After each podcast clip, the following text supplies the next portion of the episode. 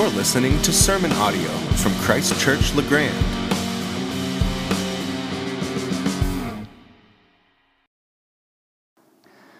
So uh, this week for me um, went went a little bit different than, than normal. Where uh, typically I, am I'm, I'm working pretty hard to do my reading and study and on Wednesdays and Thursdays, and trying to be done preparing a sermon on Friday. And that went mostly like that. About Friday evening, about five o'clock, I, I felt like I was was, I was kind of done. And, and as I walked away from it to play with my kids for a bit, um, I, was, I was just really restless with, with what I had written. And, um, and it just seemed as if this was not the sermon for this week. So, about 6 o'clock Friday night, I set all of that aside and, and, and jotted down some thoughts and got up Saturday morning and started over. So, just so you know, like a little glimpse into my process, this doesn't happen very often for me where I, where I start completely over at the last minute, but um, it seemed as if uh, God was leading us slightly differently. So we're continuing our study in the book of Mark. Uh, we're going to be in chapter 6. Um, this is one of those really uh, well known stories of, of Jesus. One of, one of those well known Jesus stories that you hear at, at VBS or at Sunday school, or somebody you know, tells the story, and, and it's the feeding of the 5,000. And many of you have, have surely heard that story before. Um, it's usually painted uh, this scene is usually painted as this multitude of families sitting, you know, quietly on, on, on, a hillside and just listening to Jesus and getting sort of lost in a, in a trance. And, and then all of a sudden, look at the time and, and it's dinner time and we didn't bring food. And that's sort of how it, it typically is, is, is pitched.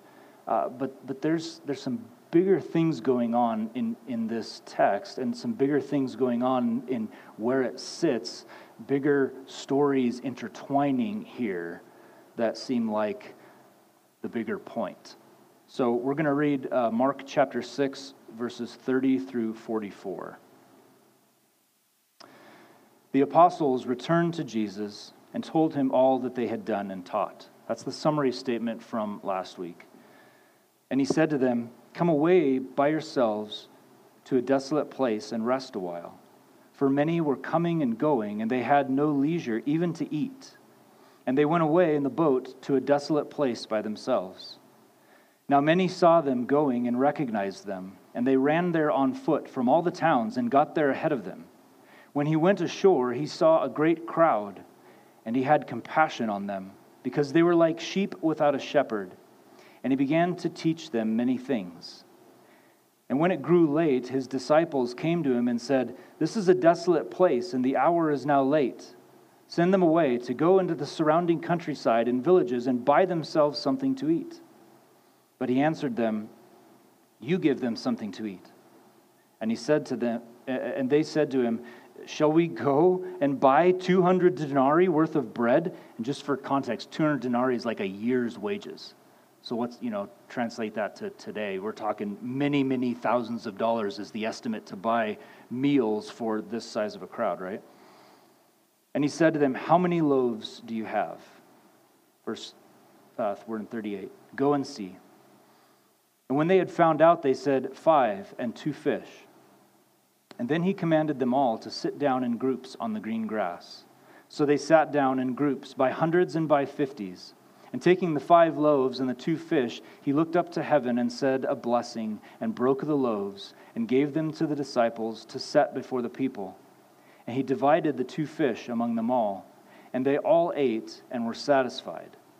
And they took up twelve baskets full of broken pieces and of the fish. And those who ate the loaves were 5,000 men. This is, uh, as I said, one of, one of the most well known miracles of Jesus. And, and it's, a, it's a big miracle. To feed you know, 5,000 people on, on a Hebrew happy meal is, is a big, big miracle. And we don't want to, to miss that. The text is, is really clear that this was a dire situation that was insurmountable.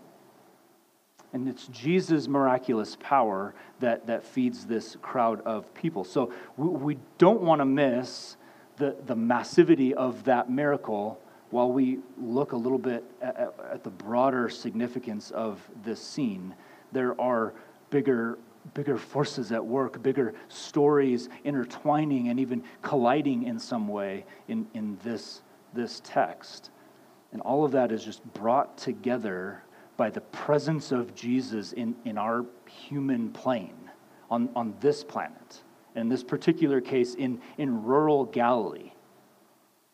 There's hints in the text of something bigger going on. Mark um, as we've seen in this study so far, uh, Mark writes with just an artistic beauty that's sparse and blunt, and, and, but he's showing us through story and through structure and through subtle phrasing and, and the details that he includes and the details that he doesn't include. He's showing us what he means and what he wants us to take away from it rather than just spell it out right. And so it's a really beautiful way that the, the, story comes together. One of those ways is the contrast between this banquet in a desolate place, in a, in a wilderness setting, and the banquet we looked at last week Herod's banquet. Herod's banquet was held in a palace, and, and Jesus was held in the wilderness, in a desolate place. Herod's banquet was VIP only. It was the, the leading men of Galilee and the leaders, and only the best could get in the door. And Jesus, it says here that that word all towards the end is pretty emphatic. This is an inclusive crowd of people around him. Herod's banquet came from resources. King, he was wealthy, and he could throw a huge birthday party for himself if he wanted. Jesus' banquet in the wilderness comes from need. Herod's banquet was self serving about him, about what he wanted. Jesus was other serving, serving the crowd. And then, as we saw last week, Herod's banquet was deadly, and Jesus is life giving. A hungry crowd eats. The repetition in this of the desolate place this is another hint in the text of the bigger things going on. In verse 31 and 32 and 35, it repeats that exact phrase, a desolate place, means we're supposed to notice and we're supposed to pay attention. We're supposed to pick up on that. Then the repeated phrasing, come away by yourselves, and they went away by themselves in, in 31 and 32, we're, we're supposed to catch that. That's meant to catch our attention to see that Jesus is leading them on a journey with him to be with him and to encounter his presence in a wilderness setting. And, and now we're connected back to the beginning of the book in chapter one, this wilderness motif, the, the, the curtain that was hanging behind all of those stories through the first part of the book is the, the wilderness. John's baptism, drawing people out to the wilderness to encounter God. It's in the wilderness that Jesus is tempted and faces off with satanic forces it's the invasion of the kingdom of God. And it echoes in the wilderness that we've seen that rhythm. So, what we see here is it's still Jesus' mission. And it's still continuing. It's still his mission. He's still doing the same work. The heart of this story is verse 34. Jesus had compassion on them. Jesus had compassion on them. And that word that's translated compassion is only ever used to describe Jesus in the New Testament. So there's a particular capacity, a unique capacity for compassion that Jesus has, and a particular insight for what the needs are when, when we think of his compassion for the people. His compassion flows out as he sees them as sheep without a shepherd. This is another careful phrase that Mark's chosen to, to, to, put in here. Sheep without a shepherd was, was a common phrase uh, in the day, kind of an idiom that was used, but it didn't hold that, that, that pastoral image of a sheep and, and a shepherd in a, in a pasture with a, it didn't hold that image. It didn't mean that when people used this term at the, during this day. It was not about tending and feeding, but it was about direction, it was about purpose, and it had military overtones. sheep without a shepherd was about leadership and direction with, with a military emphasis. So this, this scene takes place in, in, in rural Galilee, a restless place. Verse 31, where it says that the, people were coming and going, is, is just a unique phrase that Mark doesn't use anywhere else. He uses a different word when, he, when he's describing the crowd than he uses in any of the other cases when he's talking about the crowd. It's mostly men. In John's account of this story, he says uh, near the end of the, of the story that the people intended to, to make Jesus king by force. This is a staunch anti Roman crowd, staunch patriots. Zealots was the term that was used. They were zealous for Israel as their nation to reclaim their land, to push back Roman forces. And so, this is the crowd that's milling around and coming and going and restless around him. And, and Jesus sees them as sheep without a shepherd. And that careful phrasing by Mark is meant to, to, to give us an idea of what it is that Jesus sees. They're looking for a king. They're looking for a leader. They're looking for a military man to lead them into battle and to push back Rome. They're looking for a Joshua like leader to, to lead them into battle, a military Messiah. But instead, Jesus gives them Moses, a shepherd and a teacher in the wilderness. Because when he sees them with compassion in his heart and in his eyes. He sees them as sheep without a shepherd. He began to teach them many things.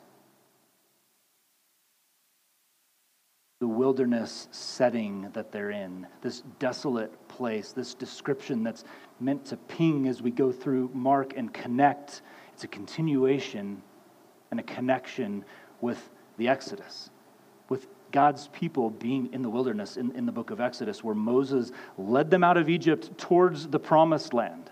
So last week we looked at it when, when Jesus sent his, his disciples on their first missionary journey, the, the instructions he gives was it was a really close mirror to God's instructions through Moses to the people of Israel the, the day of Passover. The day that he rescued them from slavery and from the midst of another nation, he gives those clear instructions, and we get this connection that what Mark presented, when Mark presented that first missionary journey, he was uh, doing it as an announcement. We're supposed to see that connection and see this as an announcement of a new kind of Exodus people, a new kind of people rescued and formed by God, and a new way of relating to God through Jesus, who would become the new Passover lamb, right? That imagery is used consistently. A new way of relating to God through Jesus. And so now, the very next scene, Jesus and his disciples find themselves in this wilderness, desolate place setting with a whole crowd of people and, and no food to eat. Start to feel the scope of this storytelling. You start to feel the scope of what God's doing through Jesus on this earth and connecting with redemptive history all the way back. This is sort of a, a pointed moment in redemptive history. The disciples come to Jesus when they recognize this crisis. And it's getting late. And, and we don't have any food. We certainly don't have enough food for this many people. And we're, we're a long ways from, from whether it's through money or through distance, we're a long ways from being able to provide meals for all of these people. They come to Jesus with this crisis, and, and there's a parallel here with uh, the story in the book of Numbers, chapter 11. The book of Numbers, the Hebrew title for the book of Numbers, the Hebrew title is In the Wilderness. Numbers 11 is when the people of God are complaining.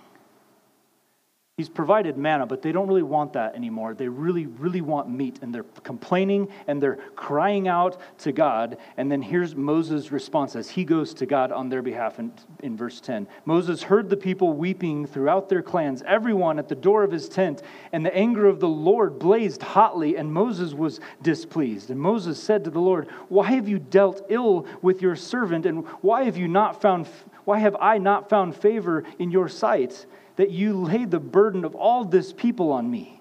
Did I conceive all this people? Did I give them birth that you should say to me, Carry them in your bosom as a nurse carries a nursing child to the land that I swore to give your fathers? Where am I to get meat to give all these people? For they weep before me and say, Give us meat that we may eat. I'm not able to carry all this people alone. The burden is too heavy for me. If you'll treat me like this, kill me at once if I find favor in your sight, that I may not see my wretchedness. Moses is crying out in despair. This is a crisis. The whole, the whole nation of Israel is, is against him. And he's crying out to God on their behalf. In, in verse 19, um, God responds, You shall not. Uh, you shall not eat just one day, or two days, or five days, or ten days, or twenty days, but a whole month Consecrate yourselves, for tomorrow you shall eat meat. So there's a bit of a rebuke in there through God to his people that I don't, I'm not going to unpack at this moment. But God's response is, okay, I'm, I'm going to provide for you. And then in 21 and 22, uh, Moses responds back to God. The people among who, whom I am number 600,000 on foot, and you've said, I will give them meat that they may eat a whole month? Shall flocks and herds be slaughtered for them and be enough for them? Or shall all the fish of the sea be gathered together for them, and would that be enough for them? And then God's response in verse 23 Is the Lord's hand shortened? Do you think my arm's too short to do this? Do you think this is too big of a task for me? Moses is recognizing the dire situation, and God's simply saying, do you, do, do you, think, do you think I can't do that? Now you shall see whether my word will come true for you or not. So, the similarity there is Jesus' disciples come to him with a crisis, and he doesn't immediately alleviate that. He, he tells them to do something about it is the first thing he does. That's his first response is you give them something to eat. This is a picture, this is a part of discipleship, training in the midst of mission. So he turns to them and says, What, what do you have to bring? What is it? What do you have? Bring, bring that to me. And in the hands of Jesus, then, what was what is woefully inadequate to feed a, a crowd this size it's transformed and becomes uh, abundant provision. So, did you, did you think my, my arms were too short? Did you think my hands were too small? That the answer to this crisis is to send them away? Is that, is that what you thought? What do you have? Give me what you view as lack. Bring to me your need and I'll meet that need abundantly. Is this because Jesus couldn't do the miracle without some bread and some fish to start with? No. This is a teaching moment.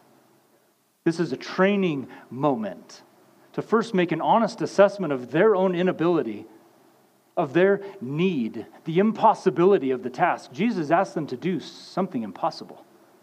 You give them something to eat. And now it's, it's on them to walk and to act and to move in faith and reliance on Jesus by following his instructions. Okay, here's the five loaves and two fish.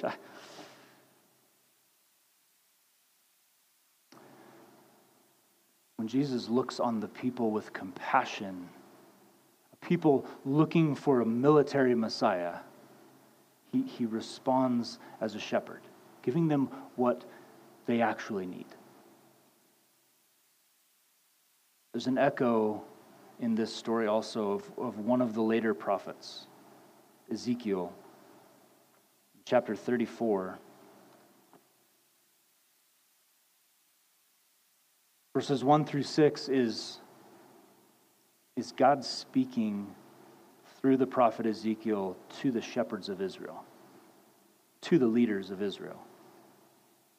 The word of the Lord came to me Son of man, prophesy against the shepherds of Israel.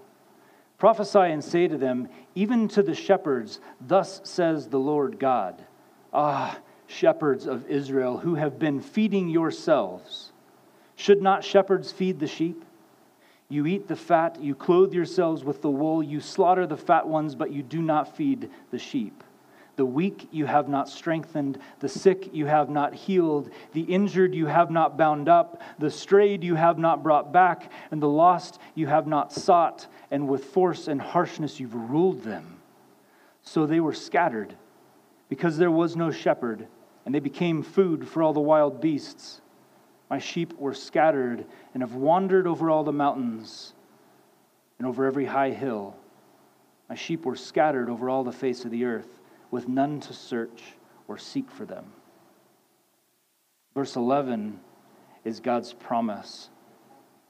For thus says the Lord God Behold, I, I myself will search for my sheep and will seek them out, as a shepherd seeks out his flock when he is among his sheep that have been scattered. So I will seek out my sheep and I will rescue them from all the places where they have been scattered on a day of clouds and thick darkness and I will bring them out from the peoples and gather them from the countries. And I will feed them on the mountains of Israel, by the ravines, and in all the, un, all the inhabited places of the country. I will feed them with good pasture, and on the mountain heights of Israel shall be their grazing land. There they shall lie down in good grazing land, and on rich pasture they shall feed on the mountains of Israel. I myself will be the shepherd of my sheep. I myself will make them lie down, declares the Lord God. I will seek the lost. I will bring back the strayed. I will bind up the injured. I will strengthen the weak, and the fat and the strong I will destroy. I will feed them in justice. You're my sheep. I will do this. Verse 31 is one of those resonating verses. You are my sheep, human sheep of my pasture. So the, there's no mistaking who he's talking about his people. And I am your God, declares the Lord God.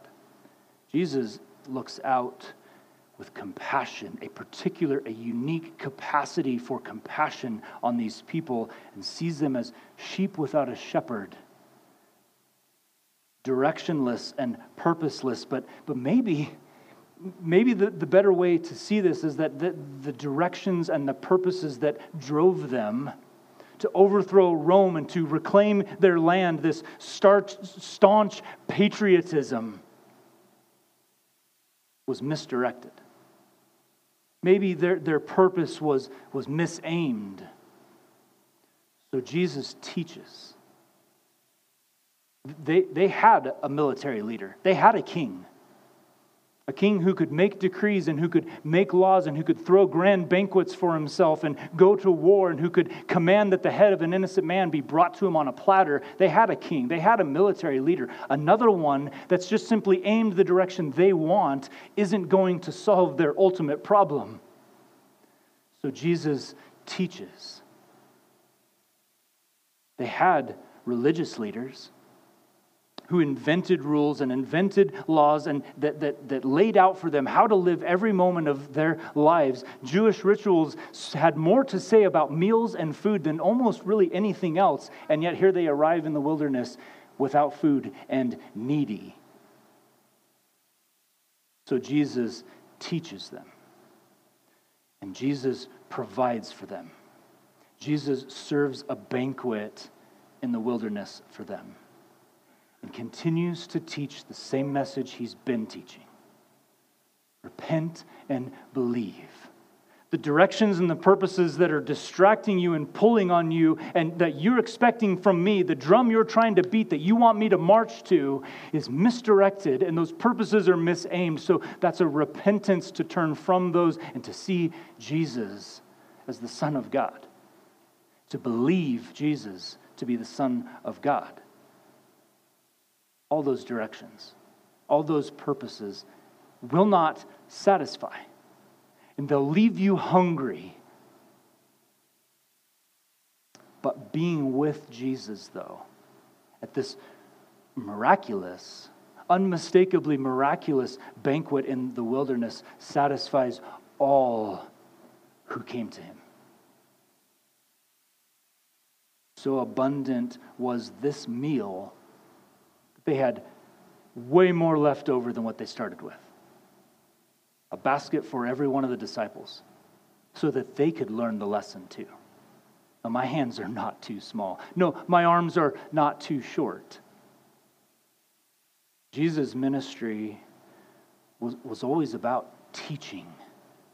And it's interesting in, in the book of Mark that he doesn't record a lot of Jesus' teaching, and the emphasis in Mark is on the one, is on Jesus, the one who does the teaching, his presence in this world, because his message hasn't really changed. It's the same message from day one that we got in chapter one. The miracle of, of feeding 5,000 people until they were satisfied with abundant leftovers displays the power of Jesus to do a miracle like this. But his miracles were always about teaching. Teach, to train, that you would see something bigger. This retreat Come away with me by yourselves to a desolate place and rest a while was supposed to be about rest for Jesus, for his disciples after this long stretch of, of really intense ministry. And, and then they end up in this wilderness place that's crowded with needy people. And it gives us that iconic image from the Old Testament, an iconic image of redemptive history. But, but this place, this wilderness, this desert becomes restful in the presence of the chief shepherd. In the presence of the shepherd who looks at his sheep and knows what they need. In the presence of the Son of God who turns his face towards heaven and breaks bread, interceding on behalf of the people with God. The wilderness, I think of as, as as a metaphor for the life that you and I experience in, in a fallen world where things are broken. Feels desolate sometimes. We, we are distant from God, separated from God, even in our closest moments. This is not how God, our Creator, intended it to be. He created man and placed him in a garden a place of flourishing, a place where they could experience God's presence and, and His provision everywhere they looked. In the temperature, in the food, it was all there, created for human flourishing, but we live out our days in desolate places. We live out our days in a desert and wilderness with separation between us and our God. Hungry, thirsty, dry, oftentimes knowing, knowing that there's, there's nothing here that's actually going to satisfy us, but we're going to come and go and we're going to turn about and we're going to seek and we're going to try and pound through sand and scrub brush in this desolate place trying to make something work. And somehow, in a brilliant twist that only the best stories can pull off. It's in those desolate places that God meets us. It's in the desert, it's in the wilderness that God comes to his people and provides for them. This wilderness that we all experience becomes restful because it's here. It's here in this world. It's here in, in, in, our plane of existence on this desolate planet that Jesus has established a feast of fellowship with his people. It's here that Jesus came. And it's here that he created fellowship. So this meal points backwards down through redemptive history, pointing out that God has always been a good, good father, like we sang earlier who provides for his people, who pursues his people, who rescues his people, who has formed his people, and who always provided for them in the wilderness.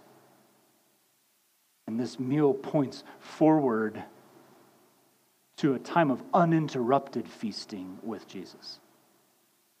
There's a day coming when he truly makes everything new.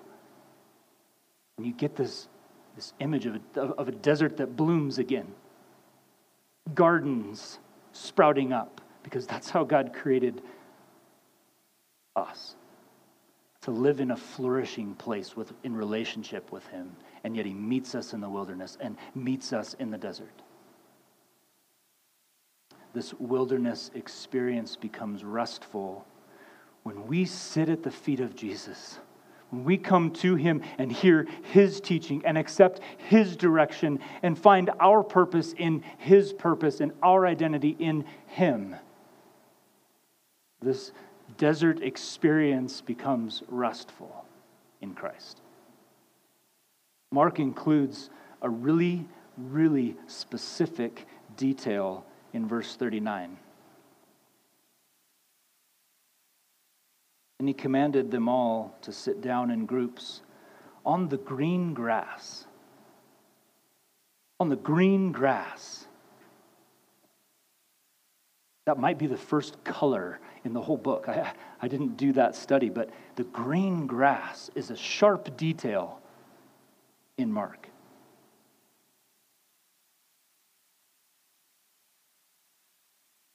The Lord is my shepherd, I shall not want.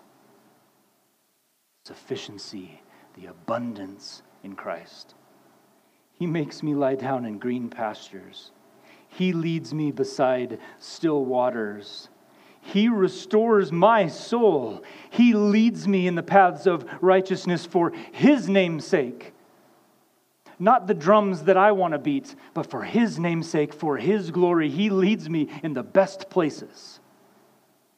Even though I walk through the valley of the shadow of death, I will fear no evil, for you are with me. Your rod and your staff, they comfort me. There's guarding and there's guiding in that imagery, discipline and protection. You prepare a table before me in the presence of my enemies, and you anoint my head with oil, my cup overflows. Surely goodness and mercy shall follow me all the days of my life, and I shall dwell in the house of the Lord forever. The crowds long for a military Messiah, a Joshua like figure, someone to march to the beat of their drum and to push back Rome. But Jesus becomes for them a new and better Moses, a teacher, a provider, a leader, a shepherd, pointing them towards green pasture, bringing to them abundance. The crowds long for a king to overthrow their enemies, and Jesus serves them a meal in the midst of their enemies. In Roman occupied Israel, here's a banquet.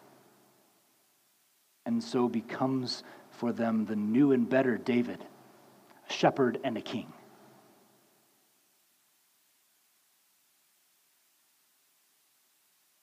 Are your directions and purposes submitted to Jesus as shepherd and king. This is our response is to consider. Consider our direction, consider our purposes. Are, are, your directions and your purposes submitted to, to Jesus as shepherd and king? The disciples play an important role in this wilderness banquet. This whole section in Mark is about the expansion of Jesus' mission through his disciples. And we see this progression as the model builds. It's from them, from his disciples, that Jesus receives those first five loaves and two fish. And then it's through them that he serves the crowd. They bring something woefully inadequate in obedience and an investment in what Jesus is doing and in his hands, it's multiplied into abundance. So consider consider your place and your role in the mission, in Jesus' mission, to advance his kingdom. Are your life and your priorities submitted to Jesus as shepherd and king? You, you have a part to play, Christian. You, you have a part to play in the kingdom of God. You have a place and a role in God's kingdom. We start with our own, our own circles of influence our coworkers, our friends, our neighbors, our family. We start with our own city, with our own neighborhoods, with the people we already know. But you have a role and a part to play.